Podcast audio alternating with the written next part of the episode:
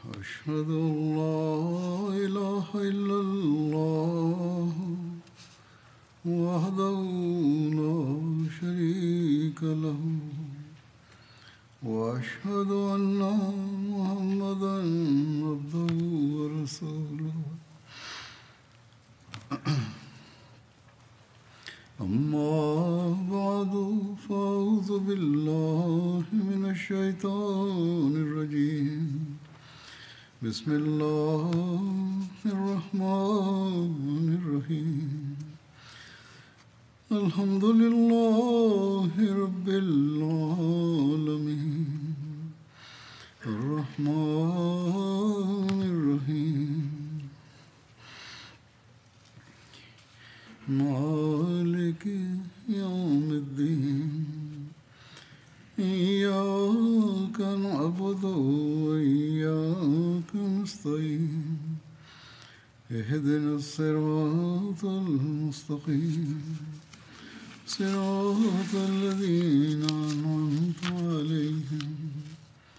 غير المغضوب عليهم ولا الضالين. فروى التوبة بشرط أن تكون التوبة صادقة. ولم يكن قد نطق بكلمات التوبة باللسان فقط. فقد ذكر الله تعالى في العديد من آيات القرآن الكريم أنه يكرم التوابين الصادقين بمال وأولاد وأنها وسيلة للاعتصام من عذاب الله عز وجل. وأن المستغفر يجذب رحمة الله عز وجل. فقد قال الله تعالى في آية مبشرا المستغفرين أنهم لو استغفروا لوجدوا الله توابا رحيما.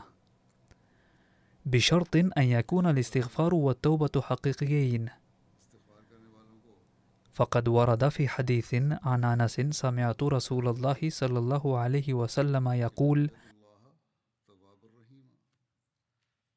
التائب من الذنب كمن لا ذنب له. وإذا أحب الله عبدا لم يضره ذنب. أي لا تقدر دواعي الذنب على أن تميله إلى السيئة. ويحفظه الله تعالى من نتائج السيئة. ثم تلا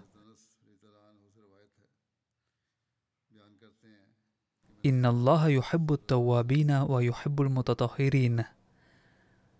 قيل يا رسول الله وما علامته؟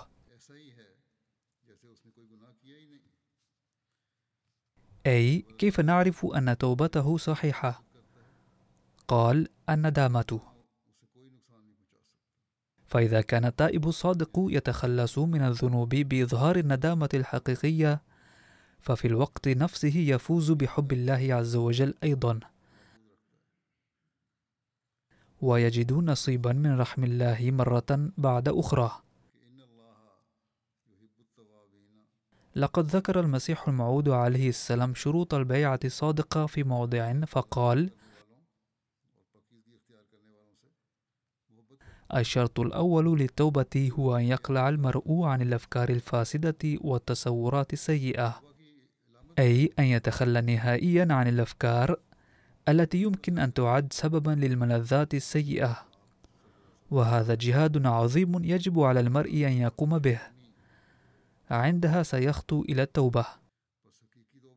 والشرط الثاني هو أن يظهر الندم الحقيقي. عليه أن يفكر أن هذه الملذات والحظوظ المادية مؤقتة.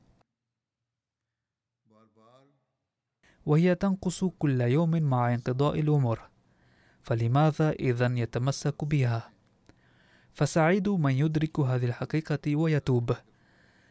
ويبدي الندامة الحقيقية. وهي التي ذكرها النبي صلى الله عليه وسلم.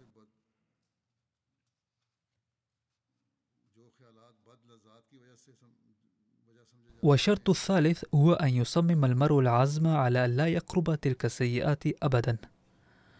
وليس ذلك فحسب. أي لا يكفيه التصميم والعزم على عدم الاقتراب من الذنوب.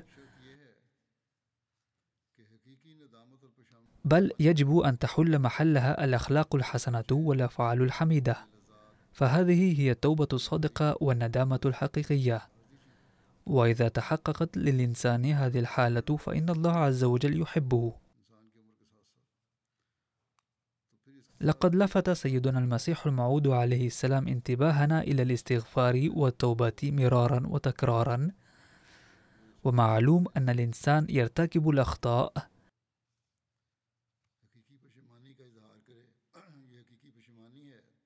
وإذا كررها مرارا فإنها تورطه في ذنب تلو ذنبه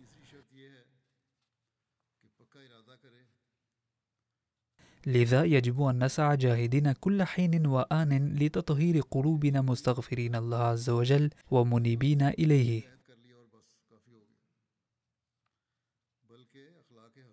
ويجب أن نهتم دوما بألا تضيع منا حقوق الله عز وجل وحقوق العباد أبدا.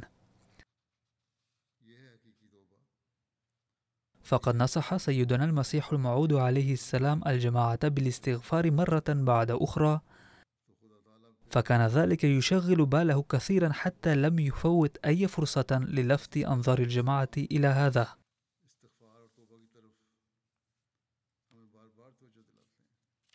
فقد نصحهم بالتكرار في مجالسه وعبر كتاباته.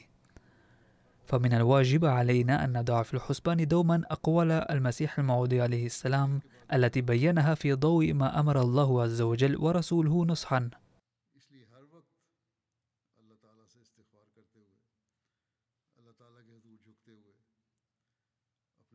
ونسعى للعمل بها.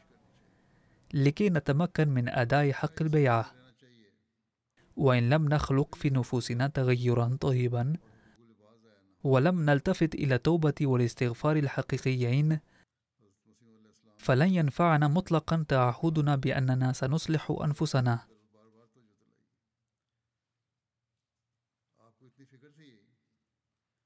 فقد تكلم المسيح الموعود عليه السلام كثيرا عن التوبة. وأقدم لكم بعض المقتبسات من كلامه. فقد تناول بيان فائدة الاستغفار قائلا.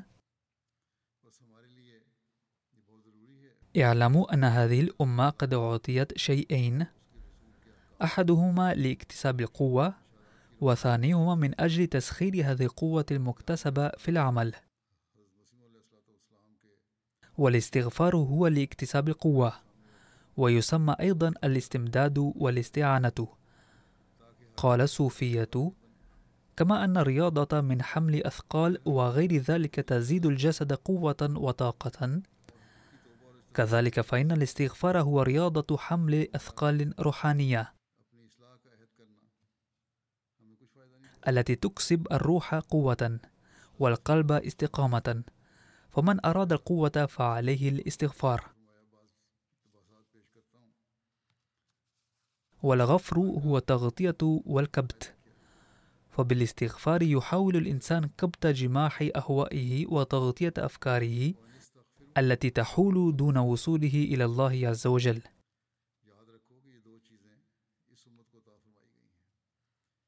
إنما يعني الاستغفار أن يتغلب الإنسان على ما فيه من مواد سامة تريد مهاجمته. وأن يعمل بأحكام الله عز وجل متجنبا العقبات التي تحول دون ذلك.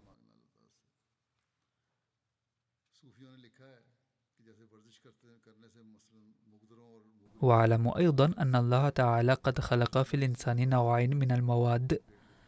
الأول المادة السامة التي وكل إليه الشيطان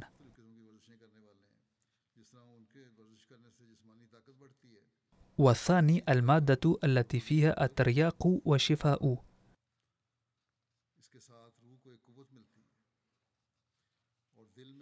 عندما يصاب الإنسان بالكبرياء والاعتداد بالنفس ولا يسعى للاستعانة من النبع الذي فيه شفاء وترياق.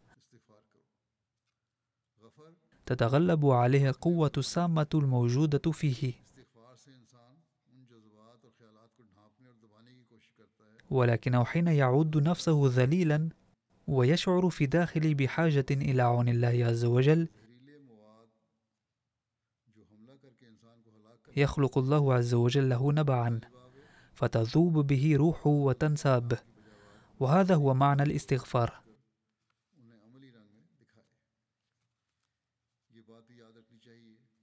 أي أن ينال المستغفر هذه القوة فيتغلب على ما فيه من مادة سامة وهذا هو الاستغفار الحقيقي.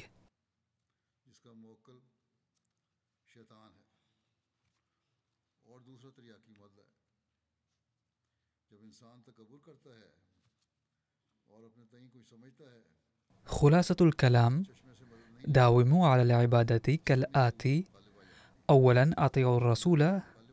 وثانيا استعينوا بالله دوما. أجل اطلبوا من ربكم القوة وإذا نلتم منه القوة فتوبوا إليه وارجعوا إلى الله عز وجل.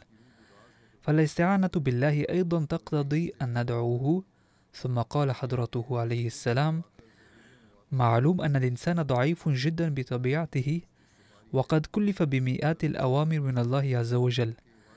فمن طبيعته أنه يمكن أن يعجز عن العمل ببعض الأوامر بسبب ضعفه. فمن الطبيعي ألا يقدر على العمل بكل هذه الأحكام الكثيرة وتغلبه أحيانا بعض رغبات النفس الأمارة. فهو يستحق بسبب ضعفه الطبيعي أن تنقذه رحمة الله عز وجل من الهلاك نتيجة التوبة والاستغفار عند صدور زلة منه. وينبغي أن تكون توبته صادقة. فالضعف الذي فطر عليه الإنسان يجعله يستحق أن يقبله الله تعالى توبته الحقيقية وينجيه. فمن المؤكد أنه لو لم يكن الله سبحانه وتعالى قابل التوبة لما أثقل الإنسان بعبء مئات الأوامر قط. من هنا يتبين دون أدنى شك أن الله تواب وغفور. ومعنى التوبة أن يترك الإنسان سيئة مقرا بأنه لن يعود إليها أبدا. وإن ألقي في النار فالشرط أن تكون توبة من هذا القبيل. فعندما يتوب الإنسان إلى الله تعالى بهذا الصدق والعزم الصميم يغفر الله الكريم والرحيم عقوبة ذلك الذنب. ومن صفات الله العليا أنه بقبول التوبة ينقذ من الهلاك. ولو لم يتوقع الإنسان قبول التوبة لما ارتدع عن ارتكاب الذنوب قط. أي إذا لم يكن له أمل مطلقا في قبول التوبة فسوف يستمر في ارتكاب الذنوب. كثيرون يسألون إذا كنا سنواجه مصيرا معينا حتما فما الفائدة؟ كلا إذا تابوا قبل مواجهة المصير فإن الله ينقذ یہ شرط الديانة المسيحية أيضا تقول بقبول التوبة ولكن بشرط أن يكون التائب مسيحيا. ولكن الإسلام لا يجعل قبول التوبة مشروطا بأي دين. ويقول بأن التوبة تقبل بالالتزام بأي دين كان. ولا يبقى له ذنب إلا إنكاره لكتاب الله ورسوله. ومستحيل تماما أن ينال الإنسان النجاة بأعماله فقط. بل من منة الله عز وجل أنه يقبل توبة أحد ويعطي آخر بفضله قوة فيتجنب ارتكاب الذنب. حضر شخص مجلس حضرته عليه السلام وسأل ما هو الورد الذي يجب أن أردده؟ فقال عليه السلام أكثر من الاستغفار. فللإنسان حالتان إما ألا يرتكب الإثم أو أن يحميه الله عز وجل من شر عواقب إثمه. وعليه أن يضع في البال كلا المعنيين عند الاستغفار. لا يرتكب الإثم ولا تظهر عاقبة لا يرتكب الإثم ولا تظهر عاقبة سيئة للإثم. فيسأل الله عز وجل غفران ذنوبه السابقة كما يسأله التوفيق لاجتناب الآثام في المستقبل. أي ينبغي أن يستغفر واضعا هذا الشيء في الحسبان. ولكن لا يكفي الاستغفار باللسان فقط بل يجب أن ينبع من القلب. وادعوا الله تعالى في الصلاة بلغتك أيضا فهذا ضروري. فمجرد قول الاستغفار باللسان أو إرسال أحد رسالة بأنني أستغفر الله ربي ولن أرتكب مثل هذه الأخطاء في المستقبل لن يجدي نفعا. ما لم يسعى ليثبت عمليا أنه لن يعود إلى تلك الأخطاء التي ارتكبها. قال المسيح الموعود عليه السلام في مناسبة وهو يبين معنى الاستغفار. معنى الاستغفار هو ألا يصدر أي ذنب في الظاهر وألا تظهر قوة على ارتكاب الذنوب. إن حقيقة استغفار الأنبياء هي أنهم معصومون أصلا ولكنهم يستغفرون كي لا تظهر تلك القوة في المستقبل.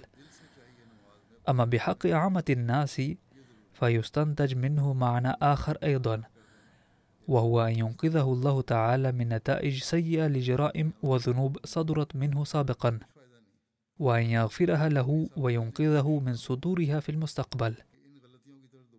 على أي حال يجب على الإنسان أن يستمر في الاستغفار. البلايا المتنوعة التي تنزل في الدنيا مثل القحط وغيره يكون المراد منها أن ينصرف الإنسان إلى الاستغفار. في هذه الأيام قد نشبت حروب كثيرة ففي مثل هذه الظروف على الأحمديين أن يكثروا من الاستغفار لحماية أنفسهم ولجماعة الدنيا أيضا. قال عليه السلام ولكن ليس المراد منه أن يردد المرء أستغفر الله أستغفر الله باللسان فقط. بل الحق أن حقيقة الاستغفار ظلت خافية على الناس هنا لكون العبارة من لغة أجنبية. كان العرب يفهمون هذه الأمور جيدا. أما في بلادنا قد بقيت كثير من الحقائق خافية لكون اللغة أجنبية. هناك كثيرون يقولون إننا استغفرنا كذا وكذا مرة. سبحنا مئة مرة أو ألف مرة ولكن لو سألتهم عن المراد من الاستغفار أو معناه لا يحتار حيرة ما بعدها حيرة. على الإنسان أن يظل يستعفي في قلبه بصورة حقيقية كي لا يواجه ما غبة ما صدر منه من المعاصي والجرائم. وليستعين بالله في قلبه كل حين ليوفقه للأعمال الصالحة في المستقبل وينقذه من المعصية. يعلم جيدا أن الكلمات وحدها لا تنفع شيئا. يمكنكم الاستغفار بلغتكم أيضا ليغفر الله الذنوب السابقة وينقذ من الذنوب في المستقبل ويوفق للحسنات. هذا هو الاستغفار الحقيقي. ولا حاجة أن يردد الإنسان أستغفر الله أستغفر الله بلسانه فقط وقلبه غافل. اعلموا أنه لا يصل إلى الله إلا ما يصدر من القلب. لذا يجب أن تدعوا بلغتكم كثيرا لأن ذلك يؤثر في القلب. لا شك أن اللسان يشهد على القلب فقط ولكن إذا نشأ الحماس في القلب ورافقه اللسان أيضا فبها ونعمت. وإلا فالأدعية باللسان فقط دون مرافقة القلب عبث. لأن الدعاء الحقيقي هو ما ينبع من القلب. إذا استمر الإنسان في الدعاء في قلبه قبل حلول البلايا واستغفر الله لوجده رحيما وكريما ولا زال البلاء. ولكن عندما ينزل البلاء فلا يزول. لذا يجب أن يستمر المرء في الدعاء ويستغفر كثيرا قبل حلول البلاء. فهكذا يحمي الله تعالى عند البلاء. يجب على أفراد جماعاتنا أن يستر منهم ما يميزهم عن غيرهم. فإذا بايع أحد ولم يعمل ما يميزه وكان يعامل زوجته كما كان يعامله من قبل ويعامل عياله وأطفاله كما سبق فهذا ليس جيد. فإذا بقي سوء الخلق وسوء السلوك السابق جاريا بعد البيعة أيضا وبقي الحال كما كان قبلها فما الفائدة من البيعة؟ يجب على المبايع أن يكون نموذجا للأغيار ولأقاربه وجيرانه حتى يقول عفويا بأنه لم يعد كما كان من قبل وهذا ما يجب أن تكون نتيجة الاستغفار. اعلموا جيدا أنكم إذا عملتم بإمحاض القلب لأثرت هيبتكم في الآخرين حتما. كم كان رعب النبي صلى الله عليه وسلم عظيما. ذات مرة ظن الكفار أنه صلى الله عليه وسلم سيدعو عليهم.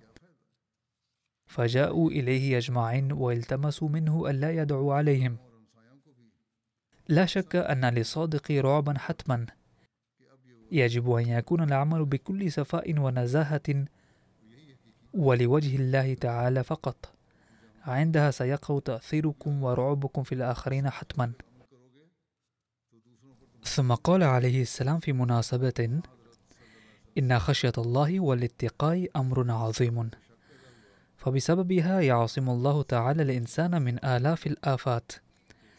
لا يستطيع أحد القول لن تصيبه أي آفة إلا أن تشمله رحمة الله تعالى. فلا يطمئن أحد. فالآفات تحل بغتة.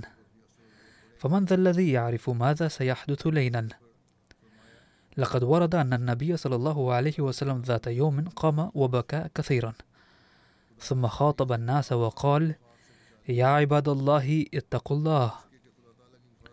فالآفات والبلايا تلتصق بالمرء كالنمل. فلا سبيل للتخلص منها سوى الانصراف إلى الاستغفار والتوبة بصدق القلب. ثم قال عليه السلام إنما يعني الاستغفار أن يطلب المرء من الله الحماية من عقوبة الجرائم السابقة والمعاصي وأن يسأل الله تعالى العصمة من ارتكاب الذنوب في المستقبل. كان الأنبياء أيضا يستغفرون والعامة أيضا. اعترض بعض القساوسة الأغبياء على استغفار النبي صلى الله عليه وسلم وكتبوا أن استغفاره يثبت أنه كان مذنبا. ولكن هؤلاء السفهاء لا يعرفون أن الاستغفار خصلة سامية. فقد خلق الإنسان ضعيفا والضعف من فطرته والأنبياء يعرفون جيدا هذا الضعف الفطري والبشري. لذا يدعون الله تعالى قائلين ربنا احفظنا من ظهور الضعف البشري. فالغفر هو الستر. الأصل أن القدرة التي يتمتع بها الله عز وجل لا يتمتع بها أي نبي أو ولي أو رسول. فلا أحد يستطيع الادعاء أنه قادر على اجتناب الذنب بقوته. فالأنبياء أيضا محتاجون إلى الله تعالى لحمايتهم. فلإظهار العبودية كان النبي صلى الله عليه وسلم أيضا يسأل الله تعالى لحمايته كالأنبياء الآخرين. ففكرة هؤلاء أي المسيحيين باطلة أن عيسى عليه السلام لم يكن يستغفر. أي من الخطأ الظن بأن عيسى عليه السلام لم يكن يستغفر. فهذا من سفههم وعدم فهمهم واتهامهم لعيسى عليه السلام. إذ بالتدبر في الإنجيل يتبين جليا أنه اعترف كثيرا بضعفه واستغفر. فما معنى صراخه إيلي إيلي لما شبقتني؟ فلما لم يقل أبي أبي فإيل في اللغة العبرية تعني إله. وإنما تعني هذه الجملة ارحمني يا رب وأنزل علي فضلك ولا تخذلني أي احفظني. إنما المشكلة في الحقيقة أن الناس في الهند قد أضاعوا الهدف المنشود من الاستغفار بسبب اختلاف اللغة حيث حسبوا هذه الأدعية تراتيل سحرية. سواء أكانت الصلاة أم الاستغفار والتوبة إذا نصحنا أحدا بالاستغفار لأجاب أنه يستغفر مئة أو مئتين مرة في اليوم. فإذا سألتموه ما معناه فستجدونه يجهله تماما. فالاستغفار كلمة عربية ومعناها طلب المغفرة قائلا. يا إلهنا نعوذ بك من النتائج السيئة لما ارتكبنا من الذنوب في الماضي لأن الذنب سم ومفعوله أيضا حتمي. واحفظنا في المستقبل بحيث لا يصدر منا الذنب. أما الترديد باللسان فقط فلا يحقق الهدف. معنى التوبة أن يتخلى المرء عن السيئة ندما فالتوبة ليست عملا سيئا. بل قد ورد أن التائب محبب إلى الله عز وجل كثيرا فاسم الله أيضا تواب ومعناه أن الإنسان حين يندم على ذنوبه وفعله السيئة ويتعهد باجتنابها في المستقبل فإن الله تعالى أيضا يتوب عليه برحمته فالله تعالى يتوب على الإنسان أكثر من توبة الإنسان إليه. فقد ورد في الحديث الشريف أن الإنسان حين يتقدم إلى الله تعالى شبرا يتقدم الله إليه ذراعا وحين يأتيه الإنسان مشيا يأتيه هرولة أي إذا توجه الإنسان إلى الله عز وجل فإن الله هو الآخر ينزل عليه رحمة وفضلا ومغفرة دون حساب أما إذا قعد الإنسان معرضا عن الله عز وجل فكيف يعبه الله تعالى به؟ ثم قال عليه السلام مبينا حقيقة التوبة ليكن معلوما أن القرآن الكريم قد ذكر لله تعالى اسمين اثنين وهما الحي والقيوم. المراد من الحي هو الذي حي بنفسه ويهب الحياة للآخرين. ومعنى القيوم هو الذي قائم بذاته وسبب لقيام الآخرين. إن بقاء كل شيء الظاهري والباطني وحياته إنما هي ببركة هاتين الصفتين. إن صفة الحي تقتضي أن يعبد الله تعالى وحده كما أن مظهره في سورة الفاتحة هو إياك نعبد. وصفة القيوم تقتضي أن يطلب سند منه. وقد ذكر هذا المفهوم بجملة إياك نستعين. إن صفة الحي القيوم تقتضي العبادة لأنه خلق ولم يخذل المخلوقات بعد خلقها. فمثلا إذا مات البناء بعد بنائه البناية فلا تتضرر البناية بموته. ولكن الإنسان يبقى محتاجا إلى الله تعالى في كل الأحوال. فصار ضروريا أن يستمر الإنسان بالاستمداد من الله عز وجل. وهذا هو الاستغفار. ثم وسعت دائرتها أكثر لينقذ مرتكبو الذنوب من نتائجها السيئة وإن لم يرتكب المرء الذنب فمع ذلك هو بحاجة إلى الاستغفار للبقاء على قيد الحياة وللبقاء في ملاذ الله عز وجل. ولكن الأصل في الموضوع هو الإنقاذ من التقصيرات البشرية. فمن لا يرى الحاجة إلى الاستغفار مع كونه بشرا فهو سيء الأدب وملحد. وقد ذكر عليه السلام حقيقة الاستغفار في مكان آخر كما يلي الذنب دودة تسري في دماء الإنسان وليس له العلاج سوى الاستغفار فقط فما هو الاستغفار يا ترى؟ ألا إنما الاستغفار أن يسأل المرء الله تعالى حفظه من عواقب خويمة للذنوب التي صدرت منه ولا تصدر منه تلك الذنوب التي يقدر على ارتكابها ولم يرتكبها بعد وأن تحترق وتتلاشى في الداخل. الوقت مخيف جدا. لذا داوموا على التوبة والاستغفار. وافحصوا أنفسكم. فأتباع كل دين وملة وأهل الكتاب يؤمنون بأن العذاب يزول بالصدقات والتبرعات بشرط أن تكون قبل نزول العذاب. لكنه حين ينزل فلا يزول. فمن الآن استغفروا وتوبوا لكي يحفظكم الله تعالى ولا يأتي دوركم. إذا يجب أن نكثر من الاستغفار. كما قلت من قبل أيضا نظرا إلى الظروف الحالية السائدة في العالم لينقذنا الله تعالى من كل شر وآفة.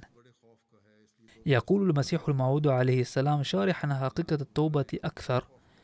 ليكن معلوما أن إنكار التوبة والمغفرة إنما هو إغلاق باب ارتقاء الإنسان لأنه من الواضح ومن البديهيات لدى الجميع أن الإنسان ليس كاملا في حد ذاته بل هو بحاجة إلى تكميل.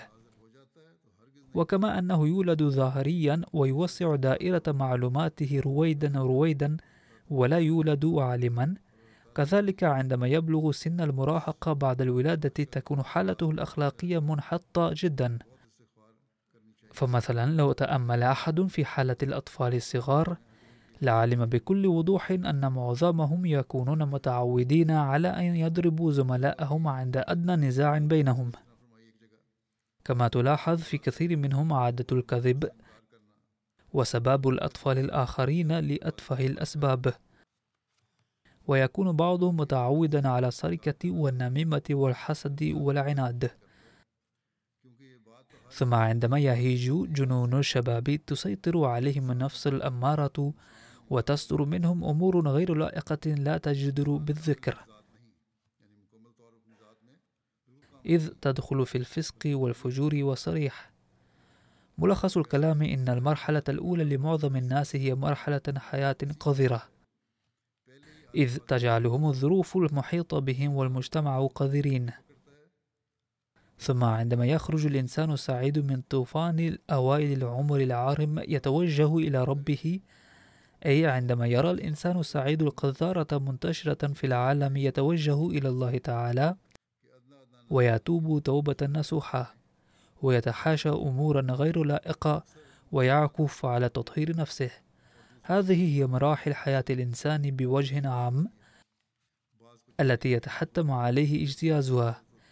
يتضح من ذلك أنه لو كان صحيحا أن التوبة لا تقبل لثبت من ذلك أن الله تعالى لا يريد أصلا أن يهب أحدا النجاة. ثم قال حضرته عليه السلام في مجلس حين بايعه بعض الإخوة فقال لهم حضرته ناصحا إن الله عز وجل يريد أن يتوب الإنسان توبة نصوحة ويدعو أن لا يصدر منه ذنبه وأن لا يواجه الخزي في الدنيا والآخرة. ما دام الإنسان لا يتكلم بوعي ولا يكون فيه تذلل فلا يصل كلامه إلى الله تعالى. لقد كتب الصوفية أنه إذا مضت أربعون يوما دون أن يبكي الإنسان في سبيل الله يقسو قلبه فالبكاء تكفر عن قسوة القلب. وله دوافع وأسبابه. فعلى الإنسان أن ينظر ما الذي صنع وأنجز وما حال أموره ولينظر إلى الذين مضوا قبله. عندها يخاف قلبه ويهتز. إن الذي يدعي اجتناب الذنوب فهو كاذب. إذ من المعلوم أن النمل تجتمع حتما حيث توجد الحلوى. كذلك تلزم الإنسان لوازم النفس وأن له أن يتخلص منها. وإن لم يحالف الإنسان فضل الله تعالى ورحمته فليس في وسعه اجتناب الذنب سواء أكان نبيا أو وليا. كما أنه ليس مما يفتخر الأنبياء والأولياء به أنهم لا يرتكبون الذنوب بل كانوا يسألون الله تعالى فضله دوما. إنما المراد من استغفار الأنبياء هو أن تبقى يد فضل الله عز وجل عليهم دوما. وإلا لو وكل الإنسان إلى نفسه فلا يسعه أن يكون محفوظا ومعصوما أبدا. يشرح الدعاء اللهم باعد بيني وبين خطايا والأدعية الأخرى أيضا هذا المعنى للاستغفار. فسر العبودية حصرا أن يأوي المرء إلى الملاذ الإلهي.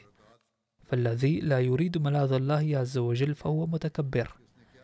سأله عليه السلام أحد الإخوة كيف تنشأ المتعة والذوق في الصلاة؟ فقال إن خلق الشوق والذوق في الأعمال الصالحة والعبادة ليس بوسع الإنسان بل يعتمد على فضل الله عز وجل وتوفيقه. فمن الضروري لهذا الغرض ألا يقلق الإنسان بل يستمر في الدعاء من الله تعالى توفيقه وفضله ولا يمل في الدعاء. فعندما يستمر الإنسان في الدعاء بالمثابرة يمكنه الله تعالى بفضله ما يحترق قلبه من أجله. أي إذا كان عند الإنسان حرقة وإضطراب للعبادة فليستمر فيه. فسوف تنشأ فيه هذه الحالة أخيرا.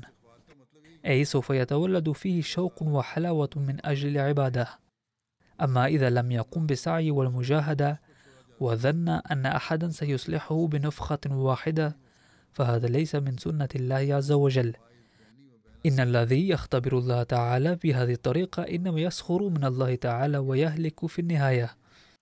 اعلم جيدا أن القلب بيد الله تعالى ولولا فضل الله تعالى فقد يرتد المرء ويتنصر في اليوم الثاني أو يقع في معصية أخرى.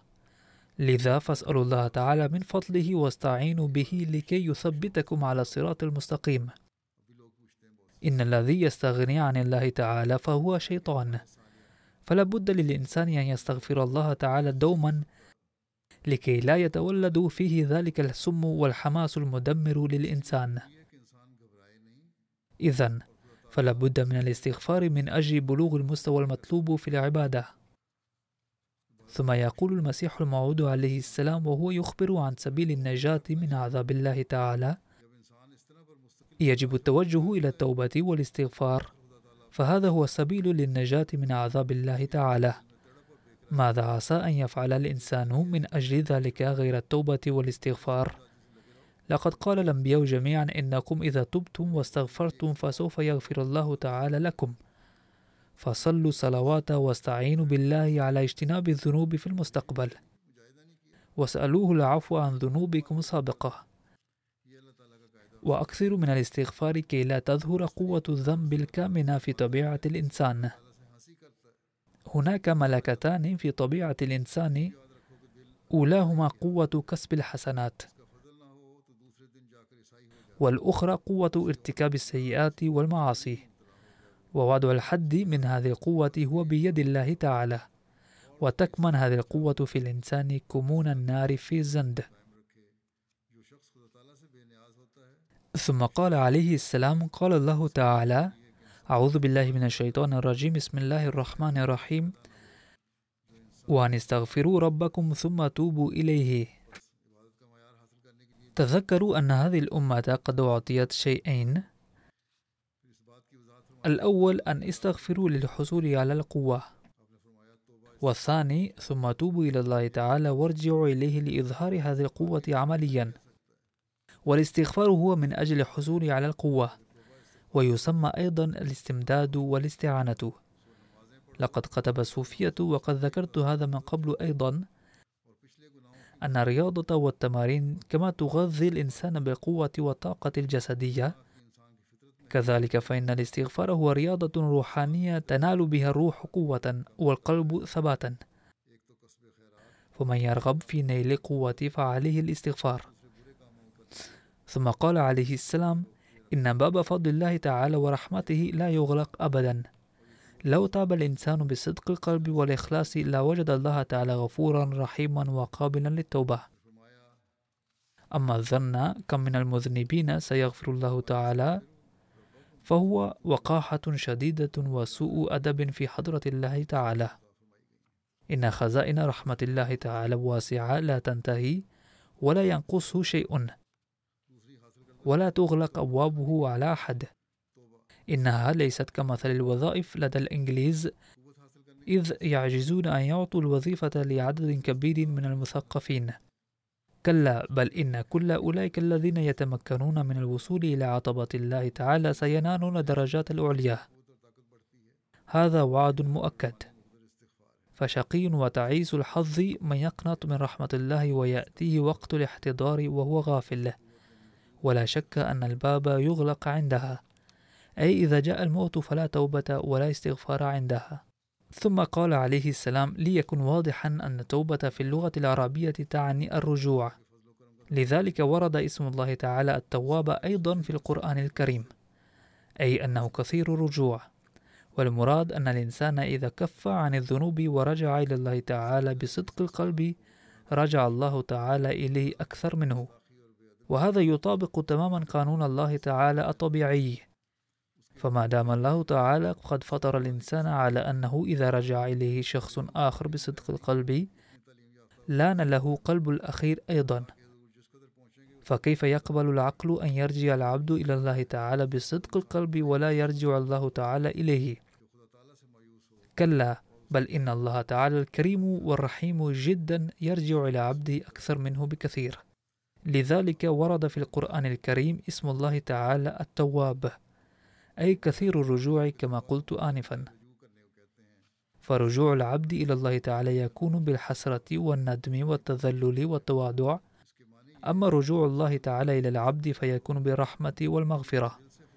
لو لم تكن الرحمة من صفات الله تعالى لما نجا أحد. من المؤسف حقا أن هؤلاء القوم لم يتدبروا صفات الله تعالى. بل جعلوا المدار كله على أعمالهم وأفعالهم. ولكن الله تعالى الذي خلق للإنسان آلاف النعم في الأرض بغير عمل منه فكيف يمكن أن يكون من خلق الله تعالى ألا يتوجه برحمته إلى الإنسان الضعيف حين يرجع إليه بعد أن يفيق من غفلته؟ لا سيما إذا كان رجوعه وكأنه يكاد يموت في هذا السبيل. ويخلع عن جسمه اللباس النجس القديم ويحترق في نار محبة الله سبحانه وتعالى. هل هذا ما يسمى قانون الله تعالى السائد في الطبيعة؟ لعنة الله على من قال بهذا. وقال المسيح الموعود عليه السلام وهو يحثنا على إحداث تغيير واضح في حياتنا. اعلموا أن الاتكال على الدواء والتدبير تاركين الله تعالى حماقة. غيروا حياتكم بحيث تبدو حياة جديدة. حياة الاستغفار. واستغفروا كثيرا. إن الذين تشغلهم أعمال الدنيا كثيرا عليهم أن يخافوا كثيرا. إن أصحاب الوظائف يقصرون في أداء معظم فرائض الله تعالى. لذا يجوز لهم في حالة الاضطرار أداء صلاتي الظهر والعصر وصلاتي المغرب والعشاء جمعا. أي إذا كان هناك اضطرار شديد فيمكنهم أداء صلوات جمعا ولكن الأصل هو أداء صلوات في مواقيتها. وتابع عليه السلام وقال إنني أعلم أن المرأة لو استأذن المسؤولين لأداء الصلوات أذنوا له بأدائها. أي أن الموظفين لو استأذنوا مسؤوليهم الذين ليسوا مسلمين في أداء الصلاة فإنهم يسمحون لهم بذلك. إن تقديم مثل هذه الأعذار الواهية من أجل ترك الصلاة ليس إلا ضعف النفس. فلا تظلموا ولا تقصروا في أداء حقوق الله وحقوق العباد. وأنجزوا واجباتكم المنوطة بمناصبكم بكل أمانة. فالاستغفار والتوبة لا ينفعان إلا بعد العمل بأحكام الله الأساسية. أي يجب أداء الصلوات بانتظام. كما لا بد من أداء حقوق الله تعالى وحقوق العباد على ما يرام. فانهضوا وتوبوا وأرضوا مالككم بصالح الأعمال. واعلموا أن العقوبة على الأخطاء العقدية ستترتب بعد الممات. وأن الحكم في كون أحد هندوسيا أو مسيحيا أو مسلما سيصدر يوم القيامة. ولكن الذي يتعدى الحدود في الظلم والجور والفسق والفجور سيعاقب في هذه الدنيا نفسها. ولا يستطيع الفرار من عقاب الله تعالى بحال من الأحوال. فأرضوا ربكم سريعا. إنه كريم للغاية. ويمكن أن يغفر في لحظة واحدة ذنوب سبعين سنة بتوبة صادقة تذيب القلب. لا تقولوا إن التوبة لا تقبل. اعلموا يقينا أنكم لن تنجوا بأعمالكم كلا بل إن فضل الله تعالى هو الذي ينجي دائما وليست الأعمال. فتوبوا إلى الله تعالى وأنيبوا. واسألوه فضله واستغفروه دوما. ثم قال عليه السلام فيا إلهي الكريم الرحيم أنزل فضلك علينا جميعا فإننا عبادك المرتمون على عتباتك آمين. ندعو الله تعالى أن يجعلنا من ورثة دعاء المسيح الموعود عليه السلام وأن نكون من الذين يستغفرون ويتوبون مستوعبين مفهوم التوبة والاستغفار حقا.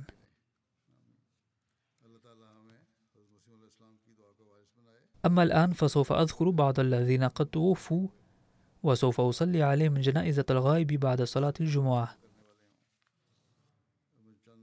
وأول هؤلاء هي السيدة بيغم بنت حضرة مير محمد إسحاق رضي الله عنه حيث توفيت مؤخرا عن عمر يناهز 93 عاما. إنا لله وإنا إليه راجعون. كانت منخرطة في نظام الوصية بفضل الله تعالى ولدت في قاديان. وكان السيد مير ناصر نواب جدها. أما والدتها فهي السيدة صالحة بيغم بنت بير منزور محمد. تلقت التعليم الابتدائي في قاديان ورزقها الله تعالى ابنين وبنتا واحدة. تزوجت من القاضي شوكت رحمه الله تعالى. يقول مير محمود أحمد ناصر من ربوة عن أخته كانت أختي بسيطة ما أذت أحدا قط وكانت بعيدة عن كل نوع من الشر. وكانت قبل زواجها أيضا تخدم كل العائلة في أوائل الأيام بربوة لم تكن هناك كهرباء وكنا نسكن في البيوت الطينية وكان الحر شديدا. واتقاء له كنا نجتمع في غرفة فيها مروحة كبيرة معلقة بالسقف وكان يتم تحريكها عن طريق شد الحبل المعلق بها.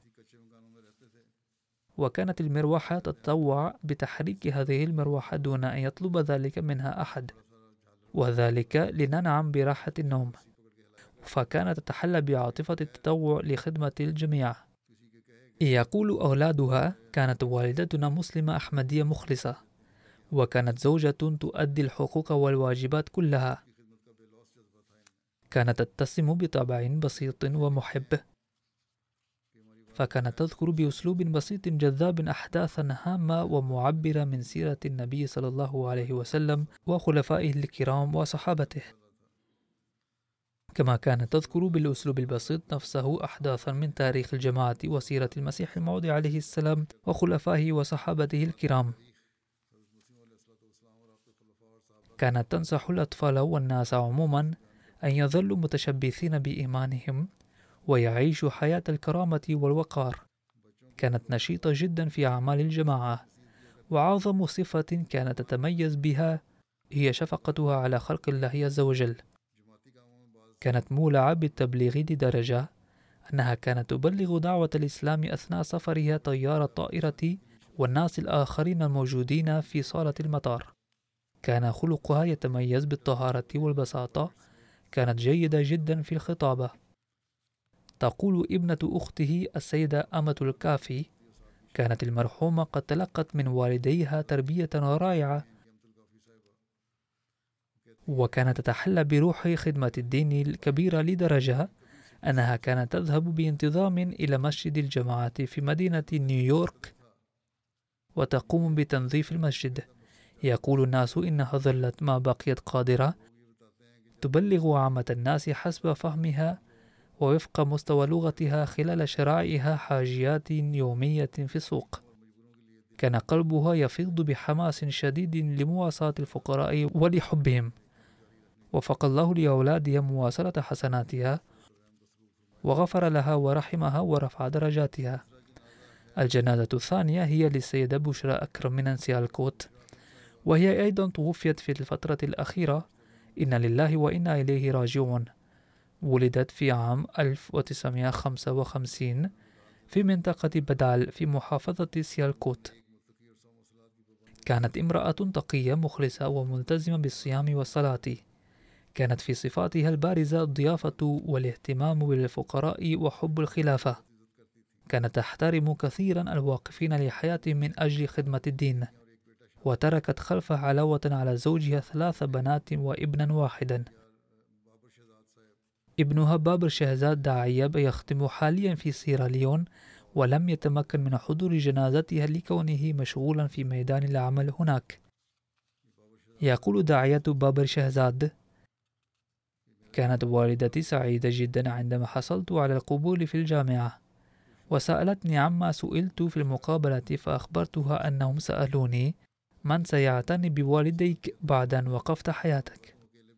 لأنك الابن الوحيد لهما. يقول لقد أعطيت الجواب الذي كان علي أن أعطيها ولكن والدتي لما سمعت هذا السؤال قالت لو كان لدي سبع أولاد لكنت قد نذرتهم جميعا في سبيل الدين. وفي آخر أيام حياتها لما دخلت المستشفى اتصلت بها وسألتها كيف حالك؟ فردت علي رغم معاناتها أنا بخير. آكل وأشرب كل شيء حسب تعليمات الطبيب. لكنها أضافت فورا قائلة إذا حدث لي شيء فلا تقلق ولتبقى هناك في أفريقيا ولا تزعج أهلك وأولادك. لقد كرست حياتك لخدمة الدين لذا عليك أن تتحلى بالصبر. كانت هذه كلمات أمي الأخيرة لي. كانت تعتني بالفقراء والمحتاجين والأرامن وتساعدهم ماليا. كلما جاءهم حصاد القمح أو الأرز قسمته إلى عدة أجزاء من أجل المحتاجين. يرحمها الله تعالى ويغفر لها ويلهم أولادها الصبر والسلوان. والذكر الثالث هو للسيدة مسرة جيهان زوجة الشودري محمد أختر من أستراليا. وهي الأخرى توفيت في الأيام الأخيرة عن عمر يناهز سبعة وثمانين عاما. إنا لله وإنا إليه راجعون.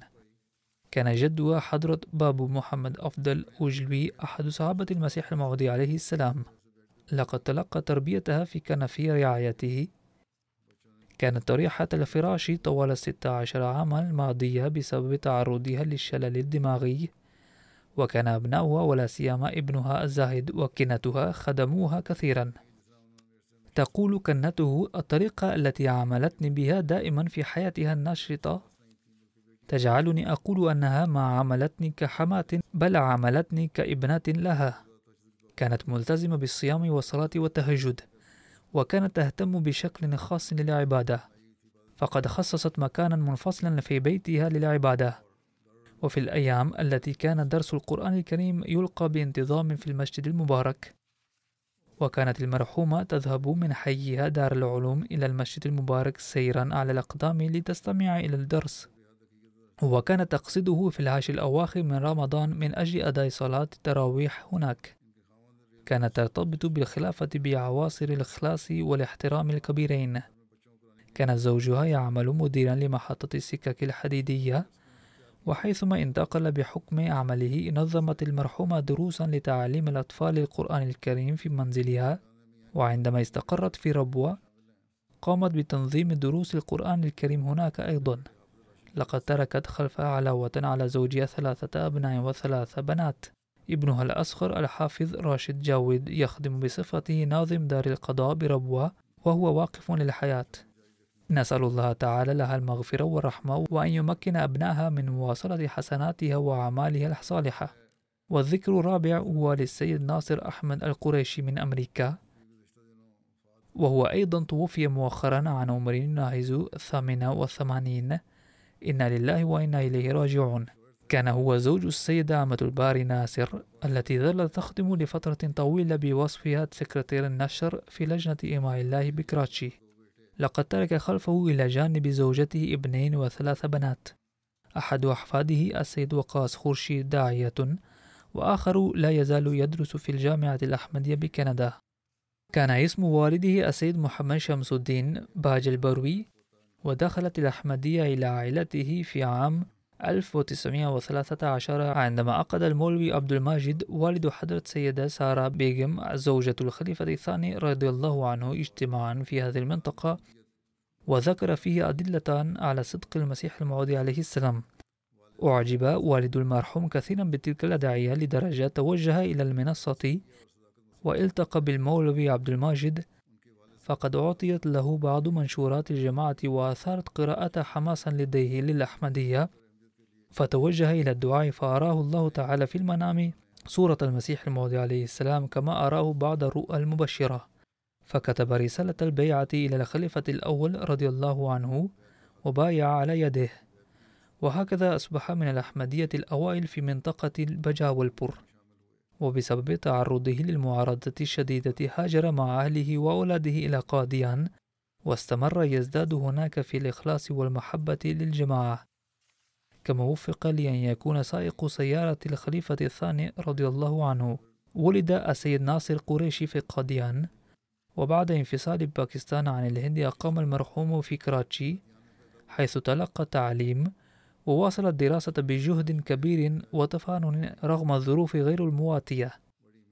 لقد تخرج في الهندسة الكهربائية وبعد ذلك التحق بقسم اتصالات وترقى إلى رتبة مدير عام له. وعندما تقاعد من الخدمة فقد تقاعد بسمعة المدير المجتهد والأمين. لقد أتيحت له فرصة العمل كرئيس لفرع الجماعة الأحمدية في ناظم أباد بكراتشي ثم حيثما أقام وفق ليكون رئيس الجماعة هناك. نسأل الله تعالى له المغفرة ورحمة تقول زوجته السيدة أمة الباري لقد وجدته دائما ملتزما بالصيام والصلاة. كان قلبه معلقا بالمسجد. ووجدته زوجا مهتما بمسؤولياته وتعليم أولاده وتربيتهم. وكان يسعى دوما لمساعدة المحتاجين. وكان يحب الخلافة حبا جما. وكان يقول الحق ويحب الصدق والصراحة والوضوح. وكان منضما بفضل الله تعالى إلى نظام الوصية. نسأل الله تعالى أن يوفق أولاده لمواصلة حسناته وأعماله الصالحة. آمين.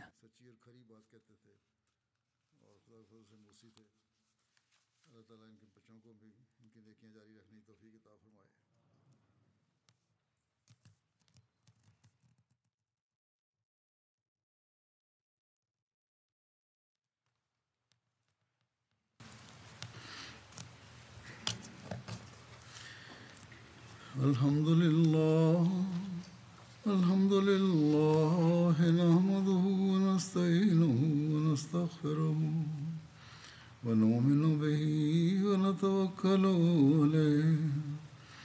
ونعوذ بالله من شرور أنفسنا ومن سيئات أعمالنا. من يهده الله فلا مضل له ومن يضلل فلا هادي له. ونشهد أن لا إله إلا الله. ونشهد أن محمدا عبده ورسوله. عباد الله رحمكم الله. إن الله يأمر بالعدل واللسان وإيتاء ذي القربى. وينهى عن الفحشاء والمنكر والبغي يعظكم لعلكم تذكرون اذكروا الله يذكركم وادعوه يستجب لكم ولذكر الله أكبر